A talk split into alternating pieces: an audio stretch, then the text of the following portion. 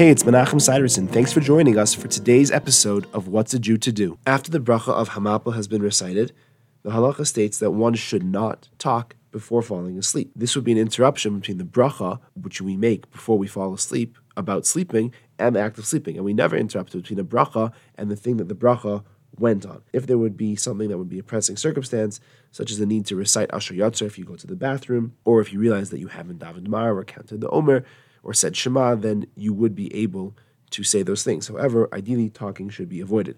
Once you have fallen asleep, if you doze off after reciting Hamapil, even if you wake up afterwards, you may talk.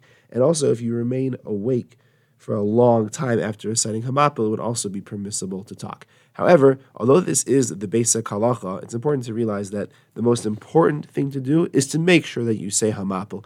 If this restriction of not being able to talk after reciting Hamapil is resulting in you never saying the bracha of Hamapil at night because you don't want to have that restriction, and I know that that is a pretty common situation, then it would be probably better to let yourself talk after Hamapil in order to just make sure that you're not going to be deterred from saying this important blessing every night. Thanks for joining me. I look forward to seeing you tomorrow.